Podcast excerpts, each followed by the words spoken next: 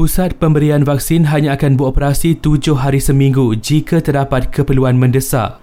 Menteri Penyelaras Program Imunisasi COVID-19 Kebangsaan Khairi Jamaluddin berkata, setakat ini semua PPV mampu menampung kerja pemberian vaksin dengan hanya beroperasi enam hari seminggu.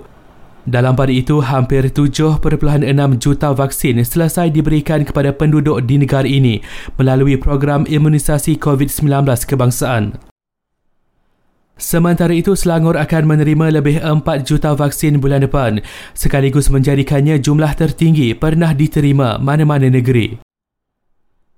Bank tidak akan mengenakan caj tambahan atau penalti lewat bayar kepada peminjam yang memohon moratorium. Jelas Kementerian Keuangan pelaksanaan moratorium yang diumumkan semalam adalah sama konsepnya seperti yang diumumkan tahun lalu.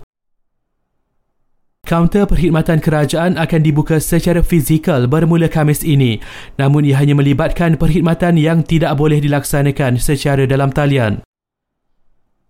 LHDN melanjutkan tarikh akhir mengemukakan borang nyata cukai untuk beberapa kategori pembayaran cukai susulan pelanjutan fasa pertama Pelan Pemulihan Negara. Akhir sekali kes harian COVID-19 melonjak kepada 6,437 kes hari ini.